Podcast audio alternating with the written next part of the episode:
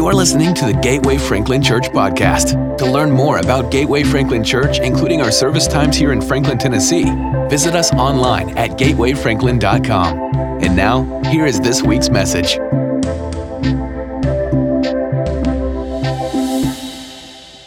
So uh, last week I kicked off a new series called Unforgettable, um, life-changing stories uh, with Jesus. Um, and I defined unforgettable people this way, that they see you, that they don't overlook you, look past you, but they, they know you deeply. I define unforgettable people as they leave an imprint on you, not just an impression with you, right? Oh, that person made an impression on me. Unforgettable people, they just, they leave an imprint on you. And the last is, uh, at least for last week, was that they're catalysts for transformation. Having, having met them or being engaged with them causes you to, to maybe shift and change either way you think or what you do. Um, and that was how I began defining unforgettable people. And that Jesus then becomes the most unforgettable person ever. Um, A well, if you haven't figured it out, is our setting today. Um, I didn't just necessarily need a larger pulpit, um, but but we did a well today um, uh, because a well is the setting for today's uh, encounter. And I just thought that it would be appropriate to do this conversation because it was a conversation that happened around the well. Um, and hopefully it would spark your interaction with this. Um, it's just going to be Jesus and a woman and this well. In fact, the only reason why we would have record of this in the Gospels, and only John's Gospel records it, is then Jesus would have had to explain this word for word, blow by blow of the conversation in order for it to have been recorded for us to keep, because nobody else is a witness to this conversation except Jesus and a woman and this well. It's around noon. Um, Jesus and his disciples had been traveling north from Galilee, going to Samaria, and um, they probably would have started out maybe at sunbreak, at sunrise, and they get to this town called Sychar, which is just a small town in the region of Samaria. When they get to the well, everyone's kind of tired and ready for a break. Um, Jesus sends on the disciples into town for food. Now, why does it, why doesn't he go with them? Could be a variety of reasons, right? It could be he was t- more tired than the rest and sends them on, and he's just going to stay place, stay put there. That's plausible. Um, the other reason could be that he wanted to avoid crowds, right? When Jesus showed up and crowds came, he didn't get a lot of peace. Very plausible explanation of why Jesus sends them on a couple miles, actually, into town. The more probable, based on us looking backwards on it, was he knew he had uh, an appointment with someone to have a conversation. And he wanted to have that conversation, and he wanted to have that conversation privately with that person. And so he sends he sends his disciples on. Um, and he would use this well, and he would use the water that this well represents. He would use that as the foundational point for his conversation. We take water for granted, right? We turn on a spigot. You probably did today. Some of you at least turned on a spigot, brushed your teeth. You might have turned on shower head or a bathtub. Uh, I grabbed two or three bottles of water on the way out the door on Sunday. I drink one. It happens to be through worship, so I don't have to be uh, dry-mouthed when I preach. And then I'll drink one in between services, and then you can't find me because I'm getting rid, rid, rid of all the water that I... Um, so... Our bodies are made up of half to three quarters of water. Um, we can't go more than three to five days without water. And yet because it seems it's not scarce to us here uh, in our culture, then we don't we take water for granted. Has ever, anyone ever been dehydrated before? Anybody ever been dehydrated? Look, all of you. Obviously, we're, we're, more, high, we're more aware of dehydration these days. We carry our bottles. If you brought a bottle with you, raise your hand. Yeah, please don't leave it. We, I mean, we collect these. We we raise so much budget money every year by selling the bottles, the Yetis that you leave in the uh, in the sanctuary. It's not true, but you do leave a lot of a lot of uh, glasses in here. Um, first time I ever went to Honduras, it was a ten-day trip. I was going to visit a missionary in Honduras, and um, uh, I came back and I wasn't feeling well. And I thought I had malaria. And so by the time Gina takes me to the doctor, uh, I can't talk. My throat is closing up. Um, I am so weak. She's she's literally helping me into the doctor's office. I had chills. My head it, my head was pounding. And so this was an infectious disease doctor. So infectious infectious disease doctor looks for infectious diseases, right? Or, or not infectious diseases, but um, uh, tropical diseases. So he's taking me through. I did all kinds of blood work and then x-rays and this, that, and the other. And after about an hour, he walks in with a Coke and two aspirin. And he gives it to me, and he says, you need to get this down. By now, I, I can't talk at all. I'm writing on a tablet. And I said, I, I can't drink that. I can't swallow that. He said, if you don't, we're going to take you to the E R. I said, I'll try. Took me twenty minutes to get a twelve-ounce can of Coke and two Tylenol, aspirin, whatever they were, down. But it was shortly after that I was talking. I was strong again. Gee, I walk out the doctor's office under my own power. I was dehydrated. I had spent those ten days so afraid of the water with all of the humidity that was going on at the time of the year that I went. I think it was in August. I was in Honduras. Um, and I realized that dehydration was no joke. But then the longer, the longer you spend walking with Christ, you also can realize that spiritual dehydration is no joke. Right? So that we we need, we need, just like our bodies need this physical water, we, we need the water of the Spirit in order to hydrate our own spiritual lives. Um, so a well was a perfect place to meet Jesus. As the disciples are on their way into town, they would have passed this woman coming the opposite direction. Okay? And and they would have they would have known that she was coming to get water because she was carrying the necessary objects in order to retrieve the water. All right?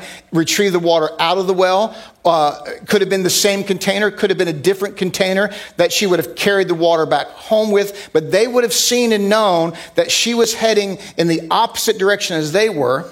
They would have known, they would have thought in their minds, well, this is odd. Why would this woman be going to a well outside of town, and why would she be doing it around noon? It was a perfect opportunity for a conversation, and yet their culture and their stomachs had gotten in the way. Being a Samaritan woman, they would have crossed, they would have kind of taken a, a, a bigger swath around who she was. Um, Uh, they would have, um, it's very possible that she would have not made eye contact with them. This would have been an awkward kind of encounter. And it, it made me it made me curious of my own self. Um, why do I overlook people? And, and it falls into both categories. That there's sometimes something culturally going on where I would, I would avoid somebody. Um Maybe I'm just more interested in what's going on in my own world, right? They were hungry. So, so their hunger was driving some of this. The culture was driving some of this. Um, you and I pass people like this unnamed woman every day. Um, we give just give them a wave, or we'll make just brief eye contact, or we don't make any eye contact at all. And or, or we do this really, actually. Well, I, I left my phone down there. But we bury our faces in our phone. Right? It's how we avoid awkward situations with people, right? You find yourself in a close proximity to someone you don't know, waiting room, whatever it may be, and boom, you know, phone goes, goes up, and everybody's doing it, so we avoid how we can look and see one another. And I would have think she would have done the same thing. Her mind would have been racing probably the same way. Well, who are these people? They see me coming outside of town. They're seeing me do this. And if they really, really see me, they really see me, they're going to see how tired I am walking to this well outside of town every day. She doesn't want to be noticed. They don't want to notice anybody, so they just keep walking past, both caught in their own little worlds, their own little orbits, not to have touched, not to help. So here's the text of the story, at least part of it. We'll break it down and go through it today.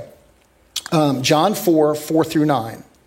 Now he, which is Jesus, had to go through Samaria. So he came to a town in Samaria named Sychar, near the plot of ground Jacob had given to his son Joseph. Jacob's well was there. And Jesus, tired as he was from the journey, sat down by the well. Well, it was about noon. When a Samaritan woman came to draw water, Jesus said to her, "Will you give me a drink?" His disciples had gone into town to buy food. The Samaritan woman said, "You are a Jew and I'm Samaritan. I'm a Samaritan. How can you ask me for a drink?" And John's letting us in on some of this background with these parenthetical statements. For Jews do not associate with Samaritans. In order to get from Galilee to Jerusalem, you had to go through Samaria. It says, it seems to imply that, that Jesus had to go through there. But in fact, a lot of devout Jews would have gone around Samaria in order to get to Jerusalem. And why is that? Well, during the Babylon captivity, when Babylon uh, destroys the temple and Jerusalem, and they take a, the majority of the people out of Jerusalem, they still left some people there, people that would not have had a great deal of value to Babylon and how they would operate. Well, then the Babylons then would take the, would take people from Babylon and they would relocate them into this area of Samaria. Okay, they relocate them in order to kind of dominate the area. And so what inevitably happened was there was intermarriage between uh, religions. And then there would have been some worship practices being brought over into Samaria. The, the, the, the Jerusalem would have been destroyed. There would have been no worship kind of going on there. And so when you when you when you kind of go through some generations, what the Jews saw them as just having blown and completely um, syncretized Judaism with with uh, pagan religions, and they would have no part of it. In fact, when I preached the message on Zerubbabel, In that, in that um, listed, I believe, in Ezra, it says that there were Samaritans that offered to help rebuild the temple, and they were told no. They didn't want their help. Okay, so so this was this was long-standing cultural. Although by this time, most of that syncretization of worship had been had been weeded out, but they still were worshiping in one area because they could not enter, could not go into Jerusalem and go into the temple. So this is where there are some real cultural barriers happening here. All right. And so and so this is why she is um, a little struck by what Jesus is doing, and anybody else would be struck by that as well. But when it says that he had to go through Samaria, it's not going like he, he went on to his Maps app and it was the quickest route. He had to go through Samaria. There was going to be someone there that he had planned this trip around. I mean, this is kind of a, an amazing thing for us to consider. I remember I had a college professor once that his son was graduating from a Coast Guard um, school or something. It was up in the New Jersey area. And um, and I'm, I'm working at my dad's station on a Saturday, and, and the bell rings, if you remember these days, right? And this was all self-service in New Jersey. Bell rings, I go out, and it's that my it's my professor coming to get gas. And I said, like nobody swings by New Egypt, New Jersey. And he's like, "Oh, well, my son was graduating." I said, "Yeah, I did the math. That's about two hours away. And you came here, why? See you and get gas." And literally, when I finished filling his tank and he paid the bill, him and his wife drove on to Tennessee. It, it's an amazing thing when someone would go out of their way in order to have an encounter with you. He had to go through Samaria. And listen, how he begins to handle this awkward relationship issues between Jew and Gentile, or between Jew and Samaritan, between rabbi and woman. And here's one of the things I want you to consider around Jesus. What we consider an awkward and we sidestep, Jesus considers necessary and steps directly into. Because wholeness depends on an honest face-to-face encounter with the healer. And, and Jesus did what was necessary there. He did not sidestep this. He stepped directly into it. So when he asks her for a drink, she is shocked. She is shocked, not just because of Samaritan and Jew, but because of a rabbi and a woman. A rabbi was not to talk to a woman one-on-one. She is shocked. Um... This encounter would have made Jesus unclean. It would have had to trigger a whole lot of, of, of ceremonial cleansings in order to put him back in position to have done anything a rabbi was supposed to do. Um, and I realize that people size up other people, make snap judgments about them all the time. Um, and for us to deny that we do that is probably disingenuous. That we size up people all the time and we decide on, on what or how much interaction we're going to have with them. And here's the thing about Jesus, that he crosses lines other draw, others draw uh, to draw those others have crossed off. That there aren't lines in which Jesus doesn't cross. And that he, in fact, intentionally crosses those lines, and especially in things that would be so awkward most people sidestep. And he deals with them directly and deals with them face to face. Um, he, he doesn't overlook that she's a Samaritan woman. He knows very well she's a Samaritan woman. It just doesn't stop what he does. He wasn't blind to it. It, it informed exactly what he was doing. Um, for him, it didn't represent offense. It was simply a frame. And these, all these unforgettable messages Are, are, are, they have two sides to them. One is to find yourself in the position of Jesus crossing a line to you. But the other side of this is, as his followers, how do we become unforgettable like Christ? Because a study of his life demonstrates how we are to live and operate and, and interact with each other. So he crosses these lines. The fe- they don't, they, they're not fences to him, they're frames. He knows who she is. It just doesn't stop what he's doing. He also wasn't afraid that the interaction would make him unclean, because here is a major shift in, in spiritual history. Up until this point, cl- unclean always trumped clean. No matter what unclean touched, it made clean unclean, no matter what it was. Unclean held all the power. Until Jesus. And then with Jesus, his clean always cleansed unclean. Always. There was, there was never a gap where an unclean thing or unclean person was left unclean when Jesus interacted with him. He was completely unafraid of unclean because his clean always was greater. So even in this just first point of the message, here's four things. That Jesus crosses lines to get to us. He doesn't sidestep us, he steps into us. He turns fences into frames. And he's clean enough for our unclean. He's clean enough for our unclean. Can you can you can you absorb that today? Whether whether whether you're exploring this man Jesus and you're not sure who he is, but it's he's gotten enough of your attention to explore, or you're a follower of Christ.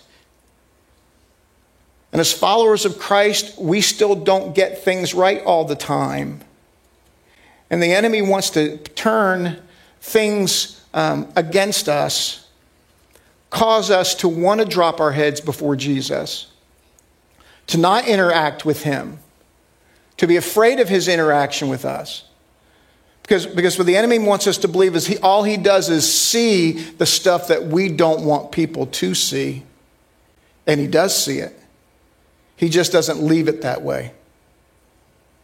So here's the next part of the passage. Jesus answered her, "If you knew the gift of God and who it is that asks you for a drink, you would have asked him and he would have given you living water." "Sir," the woman said, "you have nothing to draw with and the well is deep. Where can you get this living water? Are you greater than our father Jacob, who gave us this well and drank from it himself, as did also his sons and his livestock?"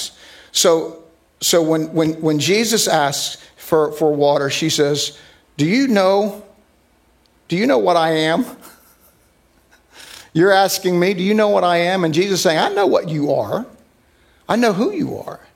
The question becomes, though, do you know who I am?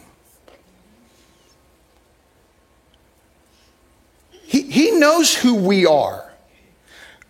We, will, we might define ourselves by what we do. He defines us by who we are. So do you know what I am gets turned into, do you know who I am? Do you know who I am? Now, why was she so skeptical? She has, she's operating with Jesus and with two false assumptions that I believe that we operate, possibly at times, maybe now, two false assumptions. False assumption number one, she, she thought that empty hands can't deliver full promises. He had nothing to draw with. He had empty hands. His empty hands, you have nothing to give me. The second assumption was, this well is as good as it gets around here. This well has been here since Jacob. Who do you think you are? Now let's look at assumption number one, because she was right. He had no bucket. We put, put a rope here. I don't even know if a rope would have been there. All right, I mean, this was an old well. He shows up. He has nothing to get the water for. Even if there is a rope here, there's no bucket. Okay? So he has nothing to come from. It's true. He had empty hands. But I want you to realize this, that when Jesus stretch out, stretch his hands out to us, they're not empty. They're open. And they're nail scarred. In fact, it's our full hands that ends up keeping us from receiving from Christ. The only people who ever leave Jesus empty-handed, empty-handed are those who are unwilling to empty their hands. Wow.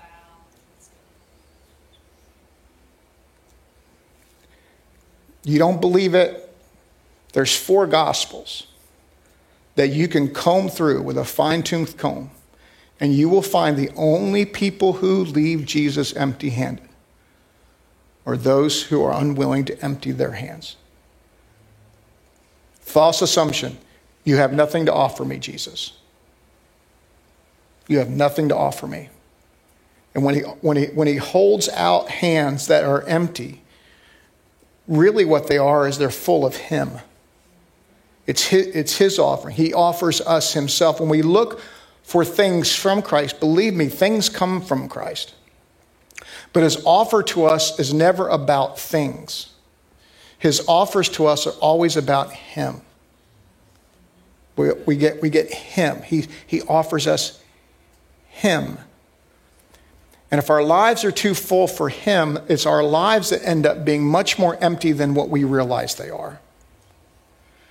The second assumption, again, when we hear God being described in the Old Testament, he is the God of Abraham, Isaac, and Jacob. So to say this was Jacob's well, this is one of the fathers, one of the patriarchs of the faith. He dug this well. Are you kidding me? You nondescript Jew, I don't even know your name. You may be a rabbi, but you really, you think you're greater than Jacob? And Jesus has pretty much said, yes. But in this sense, that this well would have been access to groundwater, okay? Groundwater. So a cistern would, a cistern would hold water that rains, but a well, there would be two types of wells. One would collect groundwater, so that somehow it would be over an area that where groundwater would pool, and so the groundwater would be determined by the water table. How much rain was going on, where was the water table, so that well sometimes could be dry, maybe maybe not, not maybe not often where it was dug, but it would collect groundwater. But there was another type of well that was considered a superior well, right? This well would have tapped into what would be called living water, running water, fresh water, a spring of water, an underground spring, um, an underground stream. And so what Jesus really is saying, and she would understand this, her, she would get this, that this well collected groundwater, it wasn't running, streamed water. And Jesus is saying, false assumption number one, my hands are open, they're not empty. False assumption number two is, yes, I am better than this well. Because what I'm offering you is running, living water that continues on and on and on and on and on and on and on. It replenishes itself. So yes, yes, it is better. Uh, I'm better. So Jesus challenges false assumptions with open hands and living water. Now, next part is that Jesus confronts our current position with grace. So here's how the story continues on. So Jesus answered, everyone who drinks this water will be thirsty again. But whoever drinks the water I give them will never thirst again. Indeed, the water I give them will become in them a spring of water welling up to eternal life. So not only does this water that we receive from Christ bring life to us, the implication here is it continues to bring life to us and to others. The woman said to him, "Sir, give me some of that water. I won't, I won't get thirsty if I keep coming. I, this well right here, I don't want to keep coming out here." And he told her, "Go tell your husband and come back." I mean, this had to be just, she's just getting to the place like she's getting the guy, right? It's like, yeah, I mean, if there's water other than me having to walk miles outside of town at noon here, then I'll, I, I'll take some. How do, how do I get some of this? Now, Jesus has to get her a little deeper into what she's thinking. And so when he asks for her husband, I can, I can just, based on her answer, you could, you could just see her head drop. I don't have a husband. Seems like that should be able to end the conversation. If you speak to anybody else, are you married? No, I'm not married. You move on. What else is there? What else is there to ask around that question? He's not an ordinary person. So our cursory surface answers to Jesus, when they're needed to be probed, he probes them. No, in fact, you don't have a husband. You've had five. And he doesn't leave it there. And the one you're currently living with, you're not married to. I mean, you know, what is she doing now? What is she doing now? Now, my response could have been, I could have, maybe there could have been some curt, you know, sarcastic thing and just blow him off and move on. But where's she going to go? She sits in this question.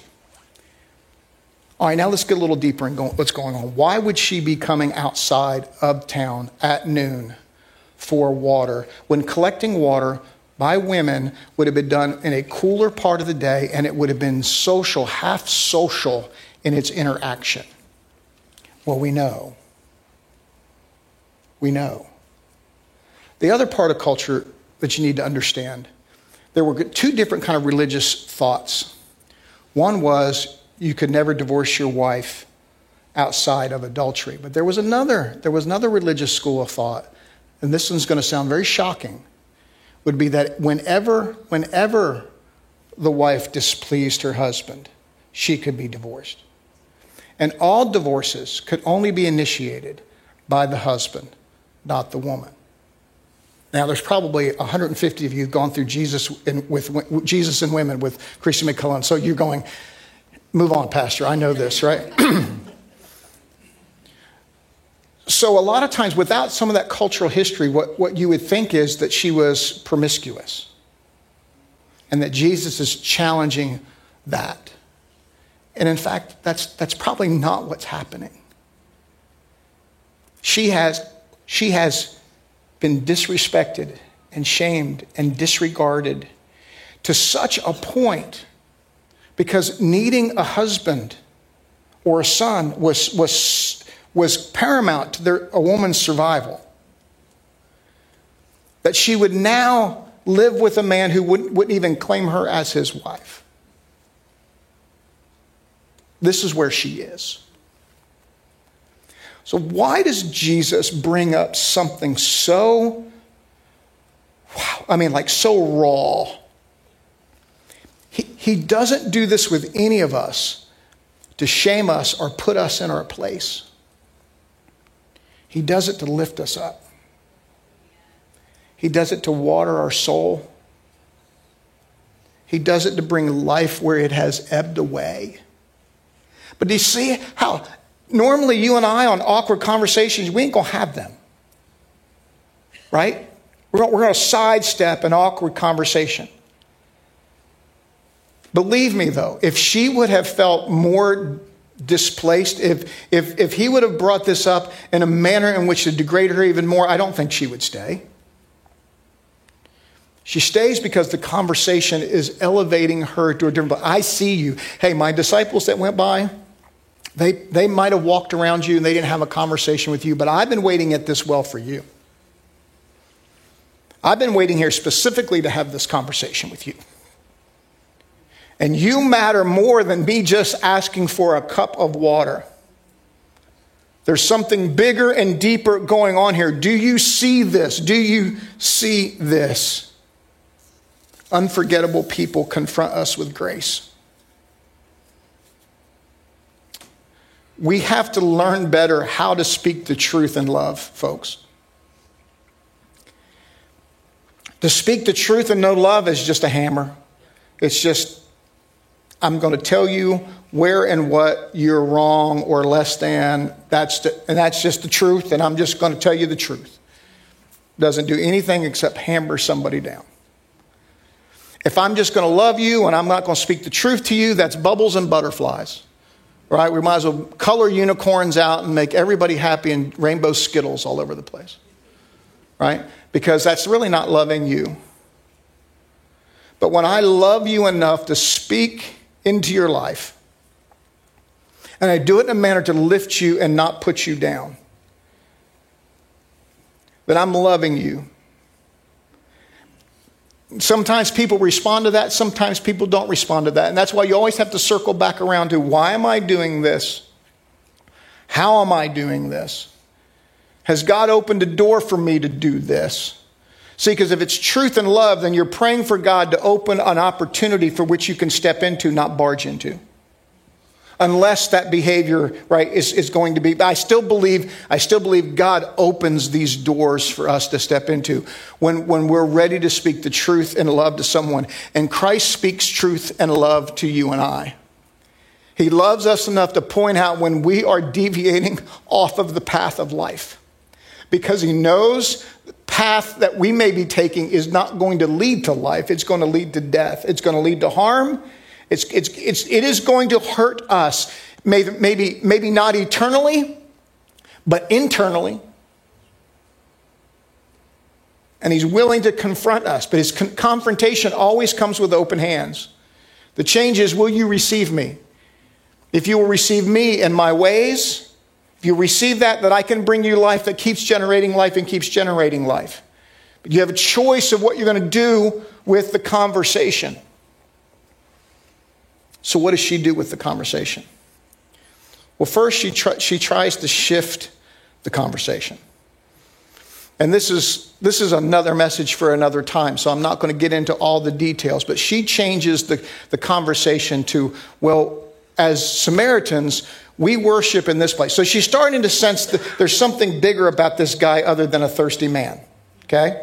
So she kind of shifts the conversation. Well, we worship here, you worship here. And Jesus doesn't blow off the question. When I was trying to think about it, think about the questions that I've had, the conversations I've had with people who don't know Christ through the years. And getting to a place right where they can't, they can't avoid where we are. And how many times they've tried to divert the conversation into age-old spiritual questions that can't be answered right then and there. Like, why does bad things happen to good people?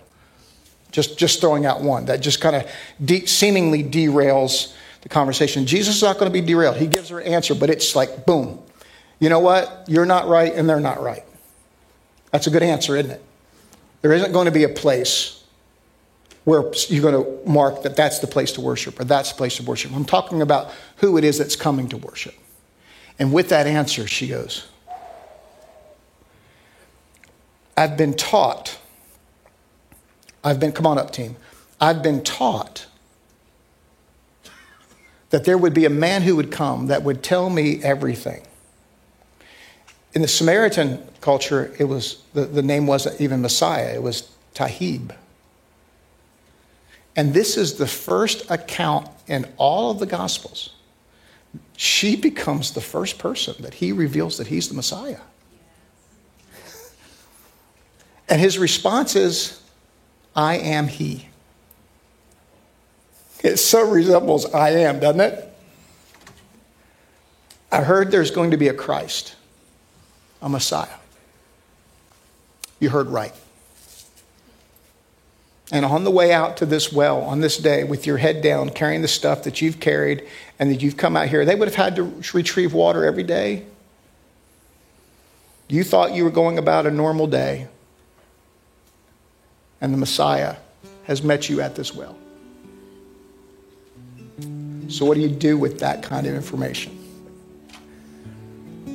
The way the story recounts is she leaves everything at the well and runs back into town. So whatever she would have carried, the water, at least, at least the jug to, to have the water, more than likely a bucket to tie to a rope and to retrieve the water, possibly the rope and a bucket and her water. She leaves it and heads back into town. Now, this is this is really the ironic part.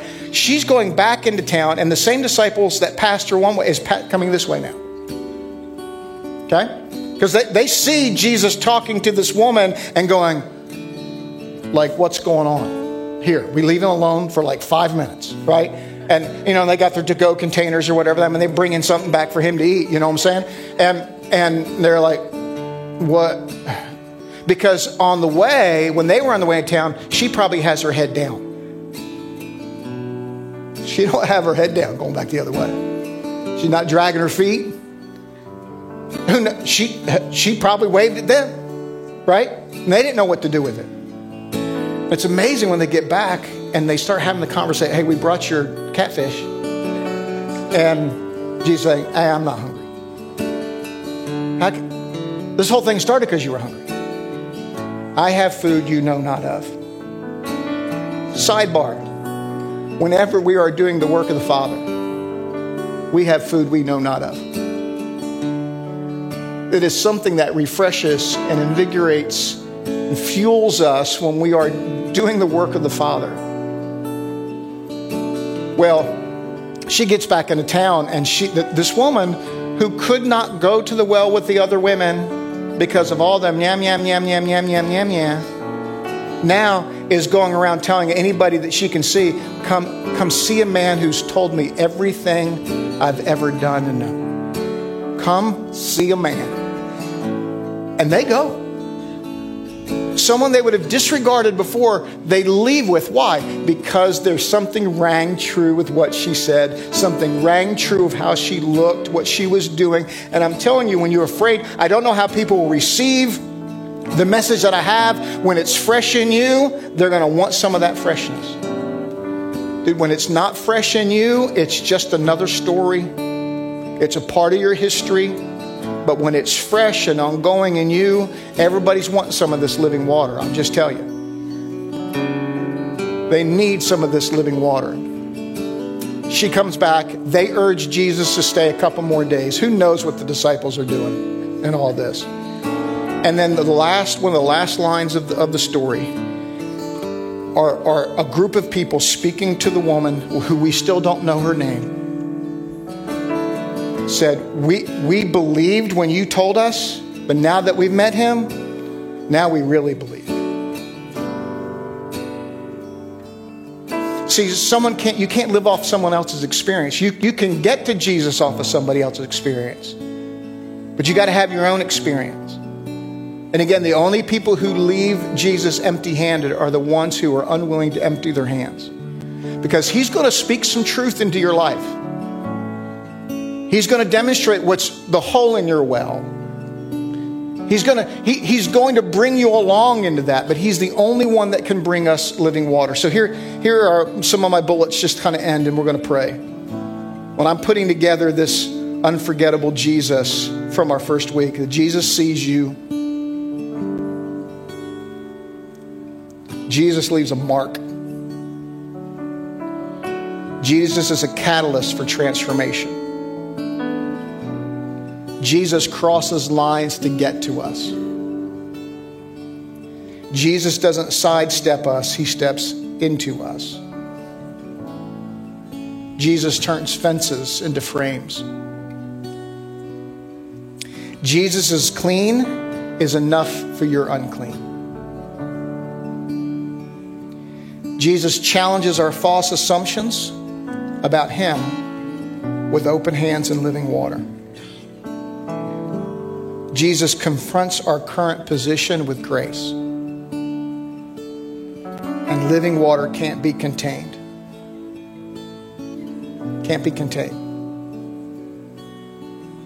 That was the, that's the first part. When I remember reading this story, when I this story is so old in my life, in my life story, that it was a story that I was in a preaching class in the eighties, having to be assigned this passage to preach, to be graded on. And I forgot the assignment. Promise. Promise. It was the night before I was having to preach on this passage that I remembered I was supposed to preach on this passage. So I didn't have time to write anything. So what I wrote was, is that Jesus' love crosses all boundaries, covers a multitude of sins, and it's uncappable when it's received. Those three lines, with nothing down, I finished my message, and the and the and the, uh, the professor said, "Man, that was awesome. Um, can I have your notes? You know, you have to have your notes to be graded." And I said, "Well, you remember when you wanted us to experiment on different types of speaking?" And he said, "Yeah." I said, "Well, this was extemporaneous." And he said, "Well, it had to come from somewhere, so can you bring me those notes tomorrow?" I said, "I'd be glad to bring those notes to you tomorrow." That, that's how long that story has lived with me. Not at the depth in which I know the story now. I was in India. I was in India, and whenever I was going on these trips, I had a set speaking schedule. So I knew what I was going to do when I was going to do it.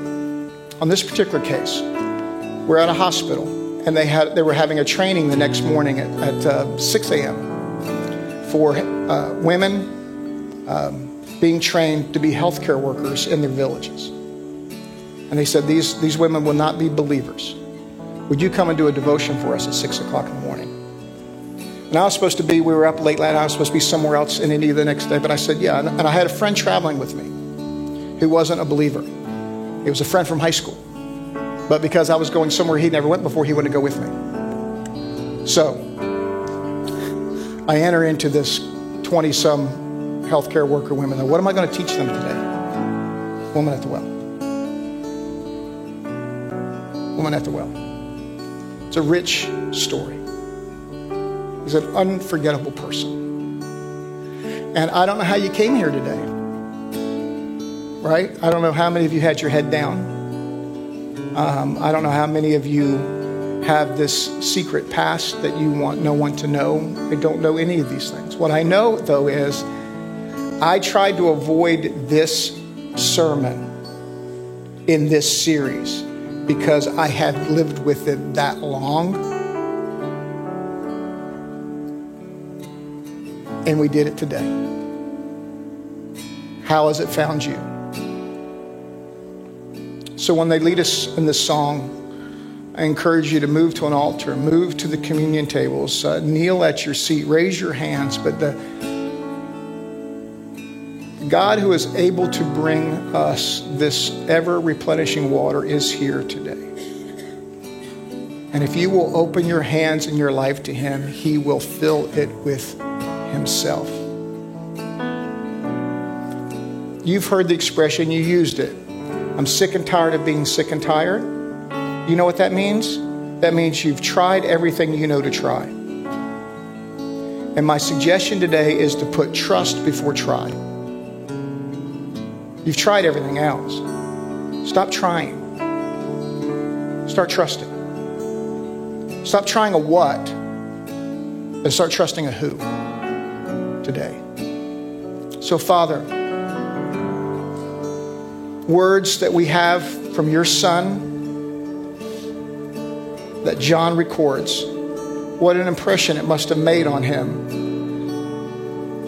When he when he finishes his book and he says, if if if I were to have written everything that he said and done, there wouldn't be books enough to contain it. And he, yet he he records this story. And for us today, it's fresh. So, Father, now I pray for those watching online and those in this room now. Lord, that they would come with you with open hands in this moment. We hope you were encouraged and challenged by today's message. Again, to learn more about Gateway Franklin Church, find us online at gateway franklin dot com. Thanks for joining us today.